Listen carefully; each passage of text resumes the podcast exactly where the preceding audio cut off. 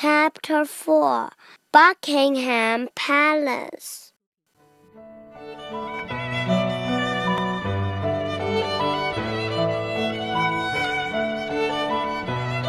All this time, those words Duck was just fine. He was he was slowly making his way to Buckingham Palace. He saw Shakespeare's play in the park. He had crumpets and tea for lunch. He splashed in the fountain near Pershing Square. He was asked to leave Pershing Square. He finally made into Buckingham Palace. The guards at the palace were very serious.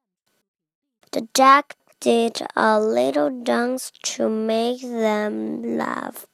The guards opened the gates, meanwhile still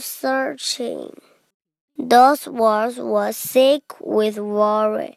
"I can't believe this," he whispered. "I've lost my friend." He dropped to the ground in grief.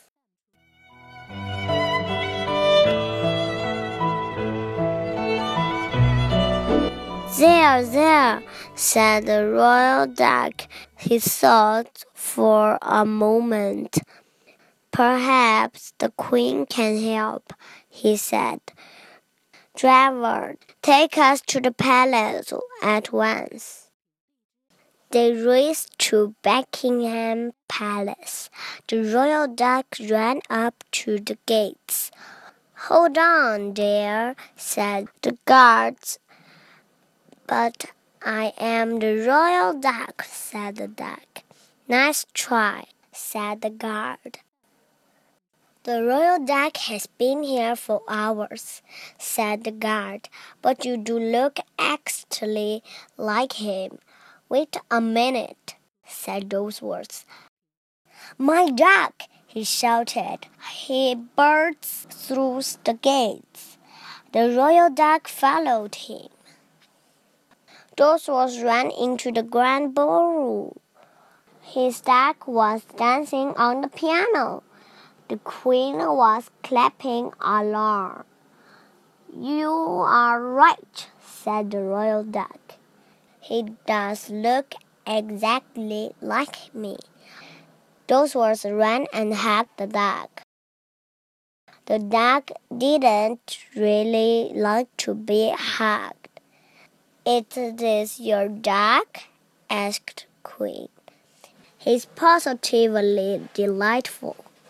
Everything was explained to everyone. It took about twenty minutes.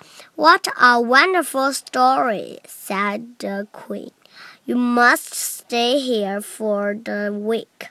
I insist."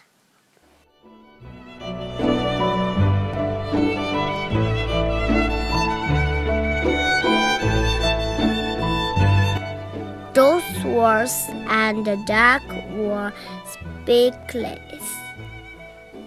The royal duck showed them to their room.